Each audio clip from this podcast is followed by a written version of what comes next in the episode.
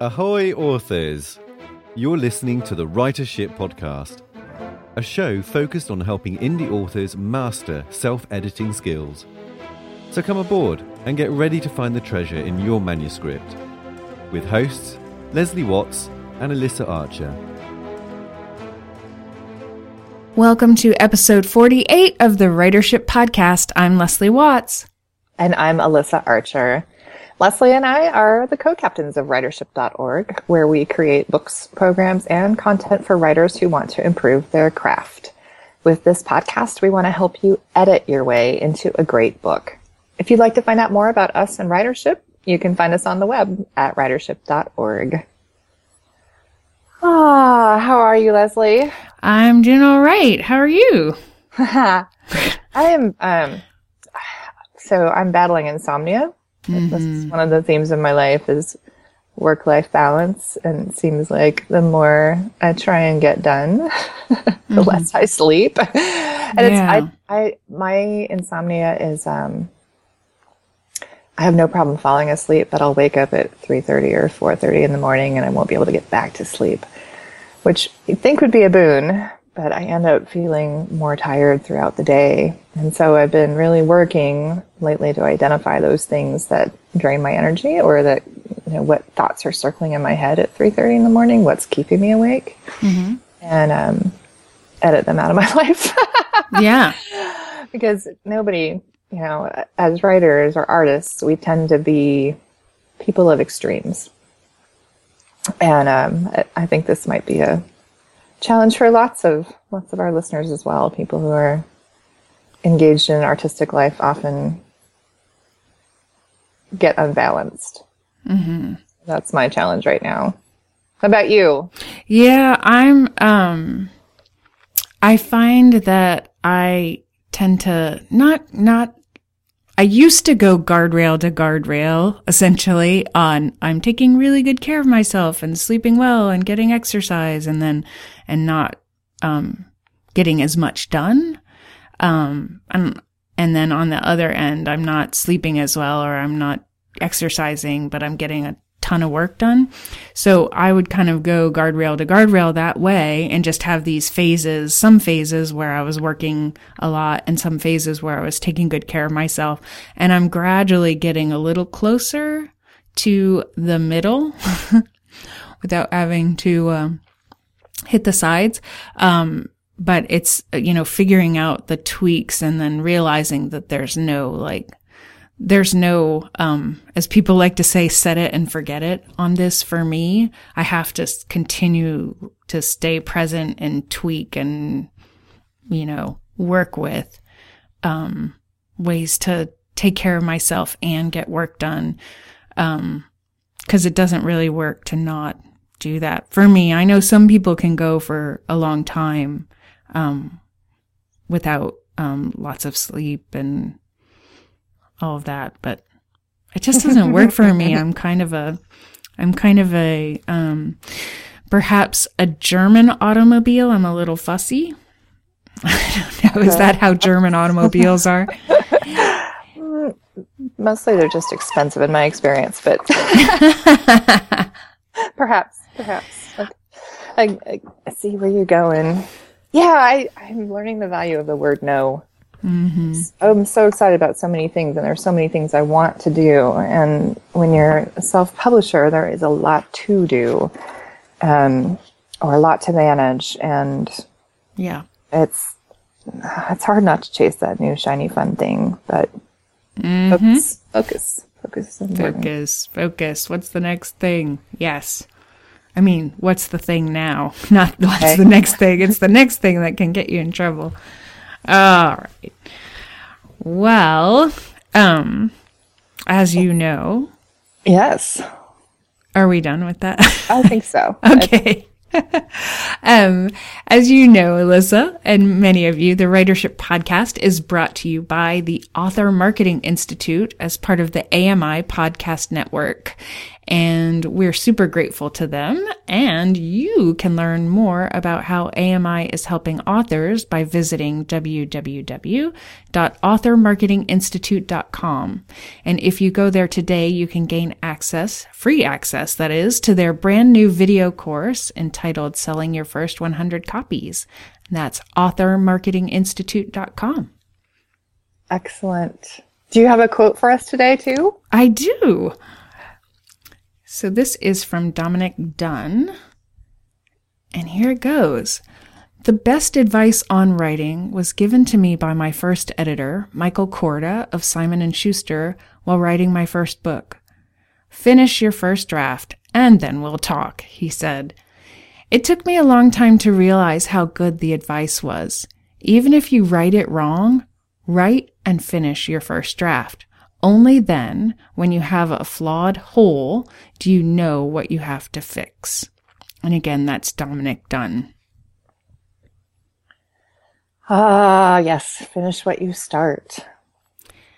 Yeah, I think it's tempting to fix as you go along. Um, and I um, you know, I change things, obviously. I have changed things. I changed my, um, my setting in a big way, um, after starting my current novel. Um, but I'm just I am writing through to the end and I'm going to fix all the little bits that I need to fix later because then I can see the bigger structure because some of that stuff might get cut, might get moved, might get changed in big ways. Um, so I'm getting, I'm going through to the end before I start monkeying around with that stuff. I think that's important and helpful advice. I know that I I tend to write. Um, I'm an underwriter, mm-hmm. and so I, I, tend to write pretty, actually pretty um, more descriptive or longer opening scenes, and then um, as I get deeper in the story, the scenes get shorter and shorter, and and then I'll go through in a second draft. I'll push further. Like I always make it all the way to the end, but the end might just be very thin on that first draft. Mm-hmm but it's important. You can't you can't go back to the beginning and figure out what needs to be there or doesn't need to be there until you know how it ends. And I don't think you really I don't I don't know it maybe some authors do have everything nailed down in their head, the complete story, but that's not me. Yeah. Yeah. Different experiences. Yeah.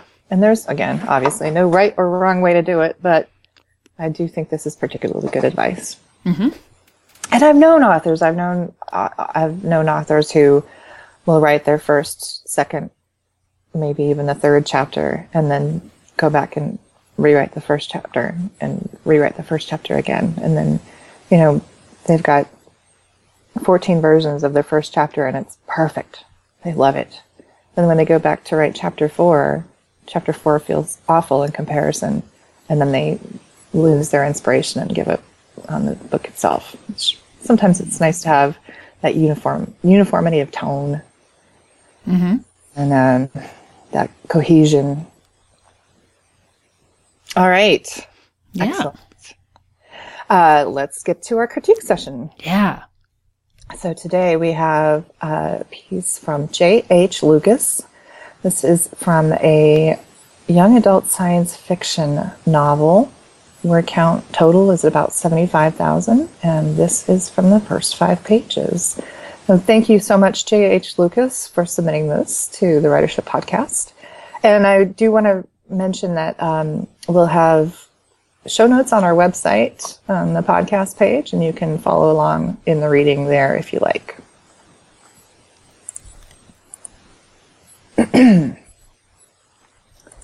Generation Havoc.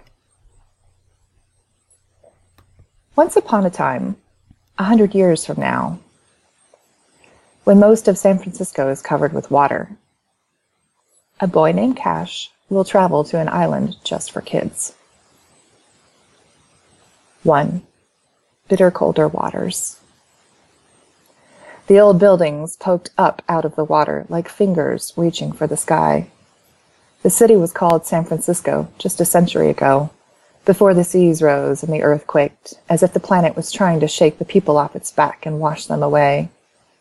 But now the buildings downtown were like a bunch of old people standing around in a giant swimming pool, and every once in a while one of those old people would fall over and another skyscraper would tumble into the sea.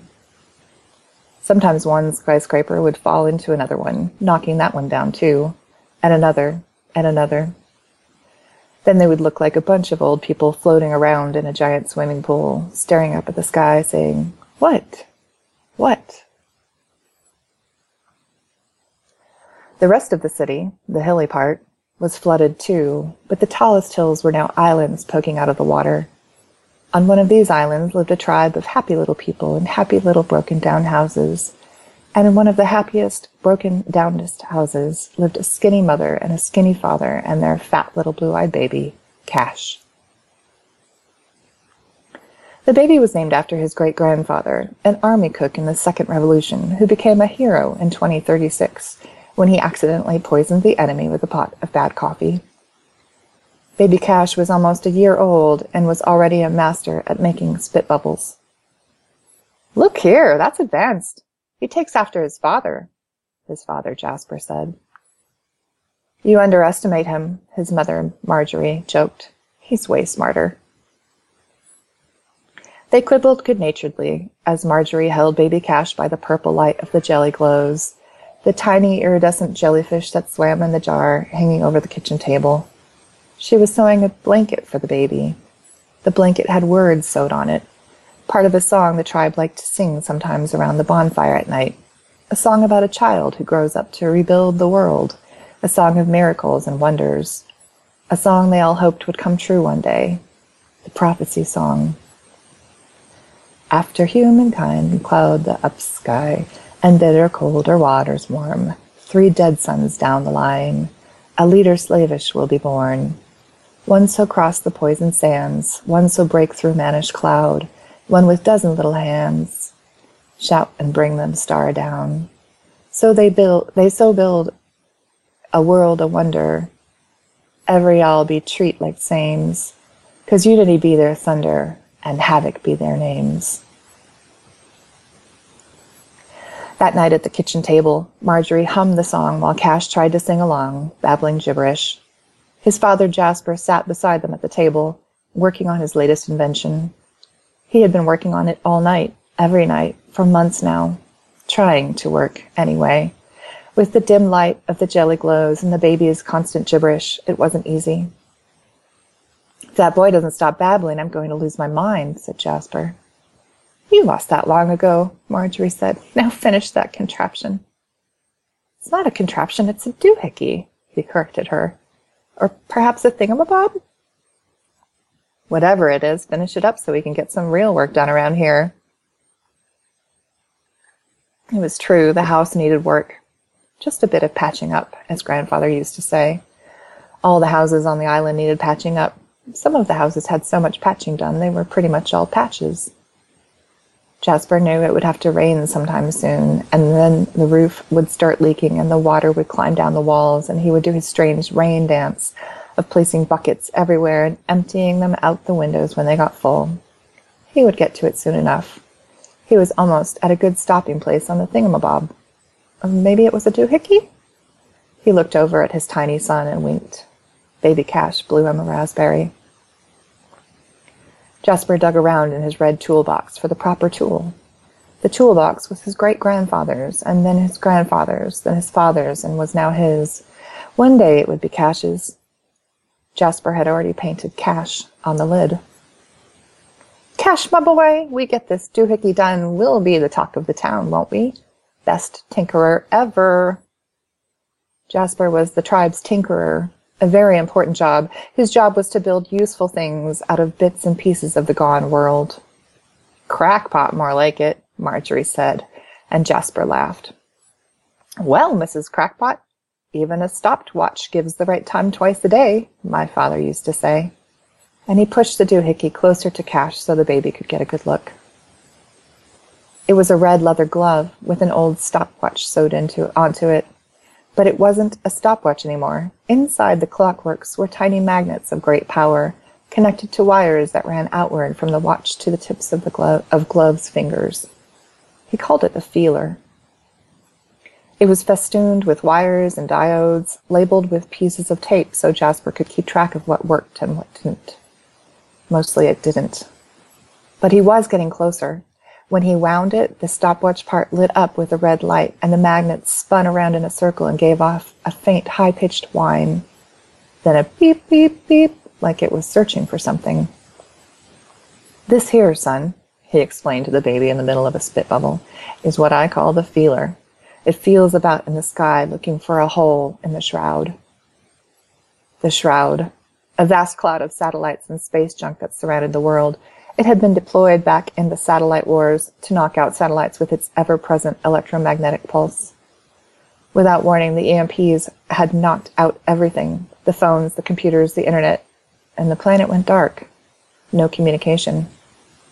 And now, after all the wars and plagues and floods and earthquakes, nobody was even sure if anyone else was still alive in America or anywhere else.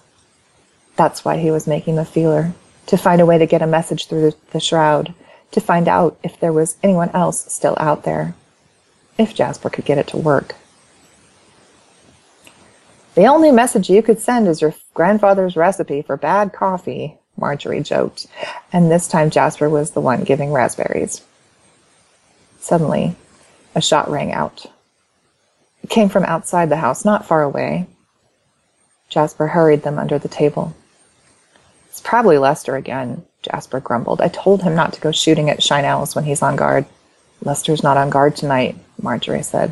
His wife is. And she doesn't shoot unless. Another shot rang out. Jasper tapped the jar of jelly glows to scare them dark. They sat in the darkness, listening. Marjorie clutching the baby tight to her. More shots rang out, closer this time, but from above. Other guns joined in. The tribe was firing back at whoever was out there. The kitchen window blew out, glass raining over the table. Then a moment of silence and a strange came down as a loud wind whipped through the kitchen. Helicopters? Jasper asked. But how? Marjorie stammered. Who? Jasper peeked over the table. Bright lights bathed the house from outside, lights chopped by a fanning shadow. Sure enough, a helicopter. Jasper grabbed the feeler and his toolbox and ducked back under the table. Someone pounded on the front door.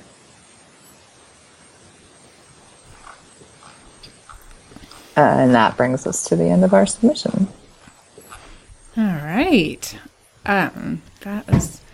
I'm. Uh, I enjoyed this. Um, a lot, and um, some of the things I liked about it um, are the some really lovely details.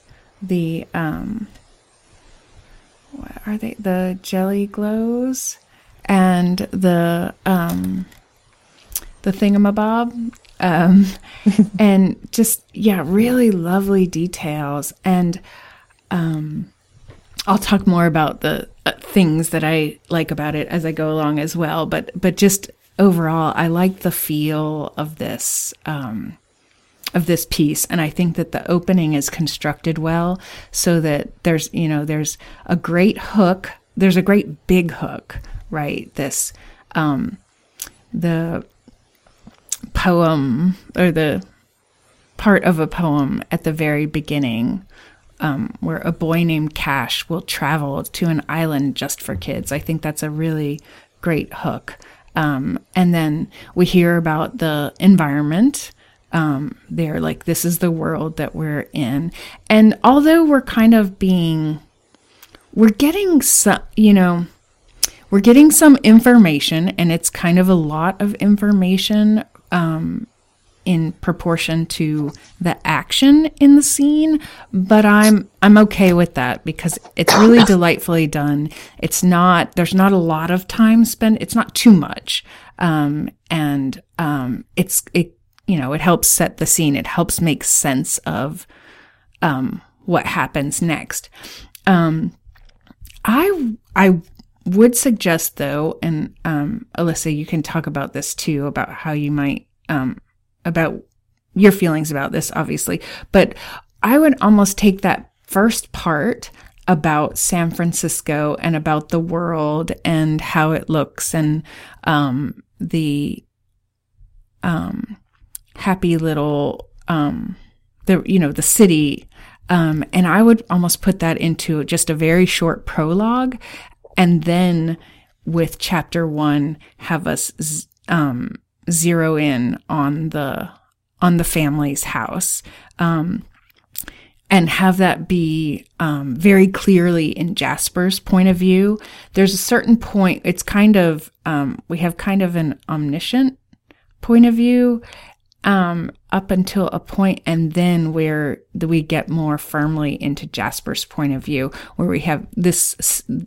At this sentence, Jasper knew it would have to rain sometime soon, and then the roof would start leaking and the water would yeah do all that stuff which is really lovely. So um so that's what i would say about you know just about the general structure of of how this opening is created.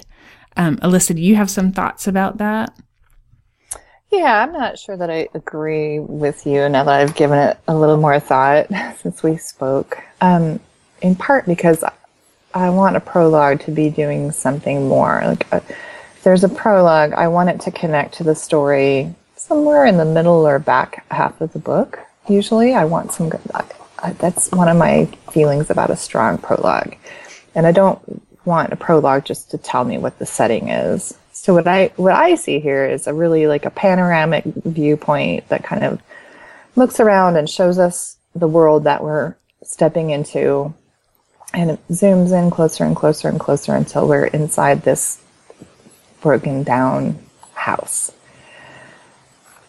I want to start at the broken down house. And then as we need to know this other stuff, and we certainly do need to know it, it's lovely and wonderful. Um, but I want to learn it when I need to know it. Um, which is, I think, in this very first chapter, just I would reorder things.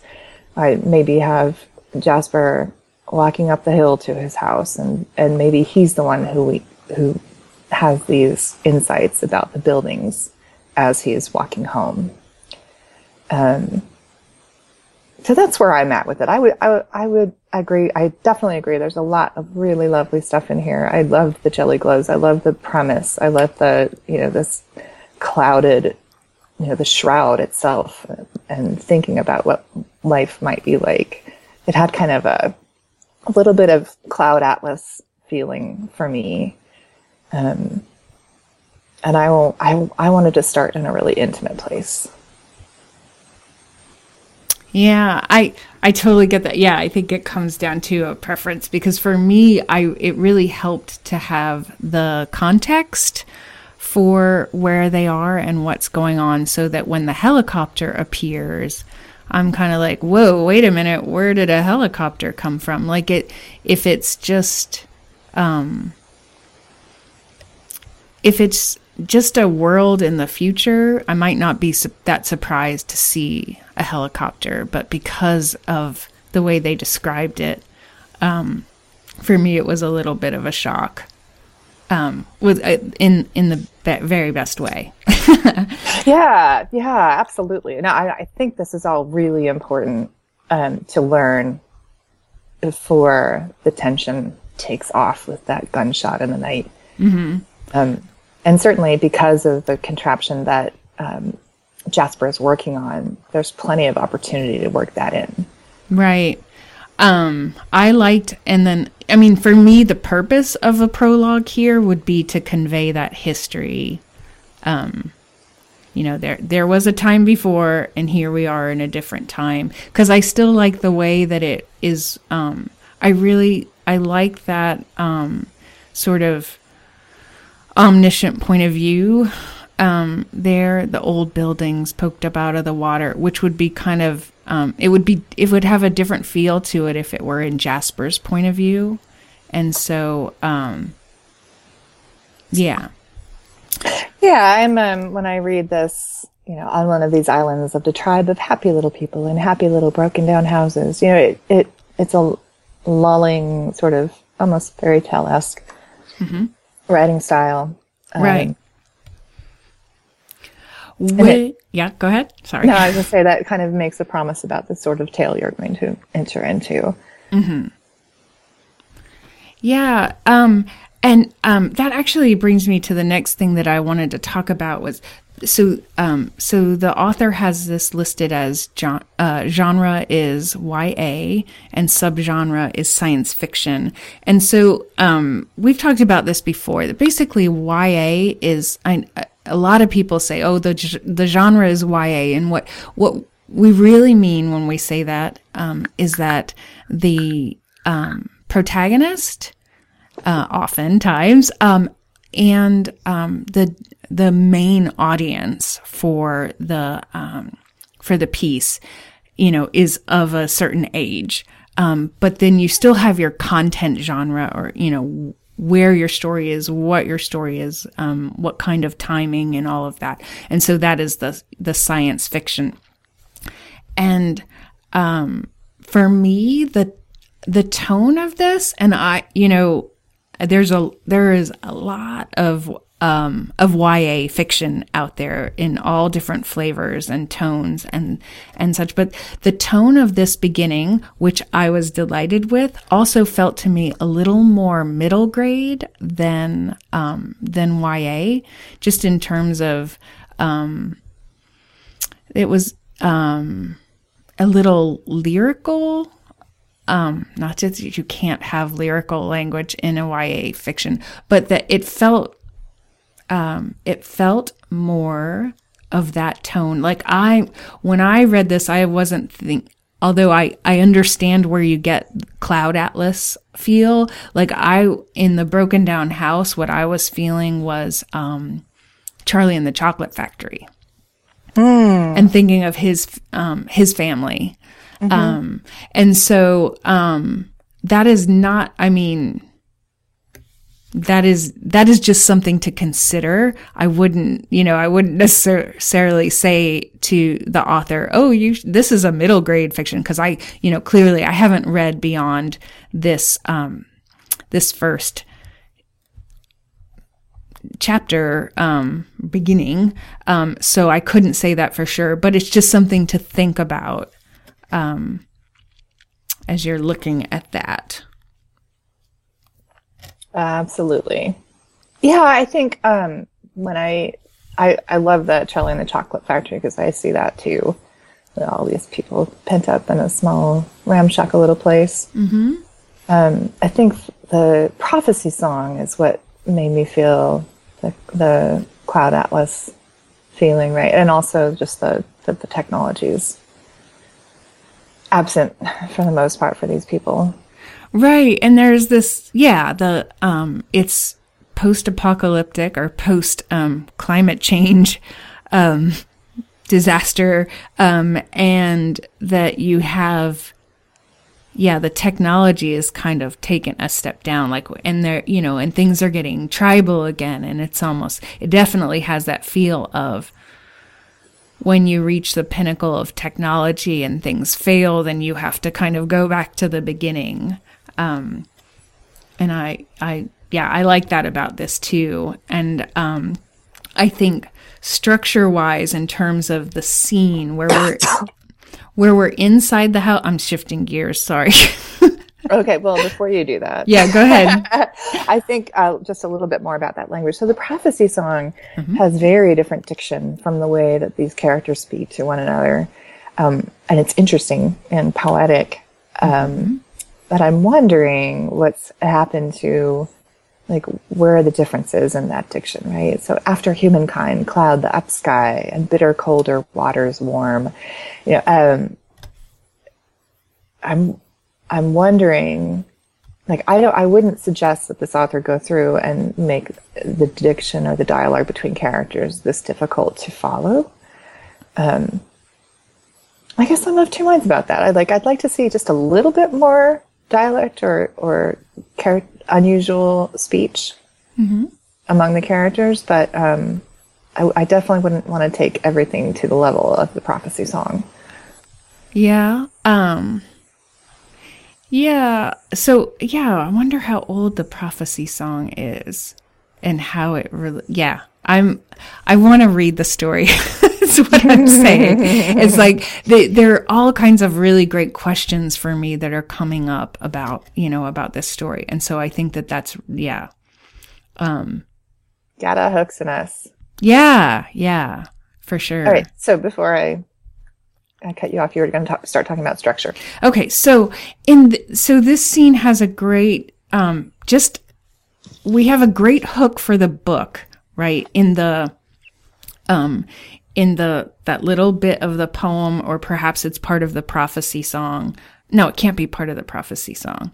Um but the Those that, three opening lines. those three opening lines, I th- there's such a great hook. Those, you know, once upon a time, a hundred years from now, when most of San Francisco is covered with water, a boy named Cash will travel to an island just for kids.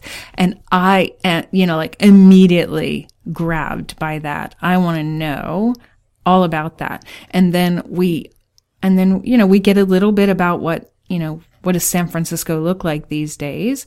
Um, and then we get into the f- um you know then we're we're essentially in a different scene where we're in, with the family. And so great hook for the book. And then we have an interesting hook for this scene that's starting out that um that Jasper is working on this thingamabob uh or doohickey or I love those words. Um, and, and so it's like, oh, well, what's that about? And that's really interesting. And then, you know, as we're going along, like we're kind of thinking about that. And then we have the complications of there are, you know, there are shots being fired and it's that it's really well done. I think that, you know, oh, it's probably Lester, you know, you know how he is. Um, and, and then Marjorie saying, no, it's not Lester tonight. It's his wife. And then, you know, and then lots and lots of questions come up because it's like, wait, why are they, why do they need to guard things? And what's, um, what's going on? Who are the enemies? And, um, and then you have the helicopter and then finally this you know someone pounding on the door. It's such a great um ending to this scene um that you know that i yeah i'm like i want to read the next thing that happens right now. Like i'm not going to put this book away and go to bed. I'm going to keep reading so I think that's really well structured to have, you know, a, a, a, circumstance that's, you know, it's kind of curious and then it builds to, oh, this is dangerous. And oh, the tension kind of goes up and then bam, somebody's knocking on the door. Yes. Yes, I agree. It's really the ratchet, the ratcheting up is really well done. And yeah, you're flipping pages like mad toward the end there. Yeah. All right. So thank you so much, J.H. Lucas, for submitting this to our show. We appreciate you sharing it with us. And uh, we will make sure to try to remember if this is published or not. Unpublished. Okay. Unpublished. Yeah, I know. That's why I'm like, ugh, if I had. if I could have gotten it. Oh. so I'm looking forward to All that right, coming so out. let us know when you publish it. Yes. All right. Thank you. And let's talk about an editorial mission for today. Oh, yeah, that's a great idea. Okay. So I I I was realizing we almost never talk about endings because we are always looking at beginnings. Yes. And so today I wanted to talk a little bit about resonance between your ending and your beginning. Uh, Elizabeth Engstrom is a thriller writer who once, a thriller or horror, a little bit of both, I think. Once uh, she said something like, if you don't know how your story ends, look to the beginning. If you don't know how your story starts, look to the ending. So now that you have a complete manuscript, evaluate whether or not your beginning and ending resonates. Are there echoes of the beginning and the ending? Are there similarities in character and setting? And then once you've done your evaluation, sit with what you've discovered and see if there's anything you'd like to change about how you open and close your story.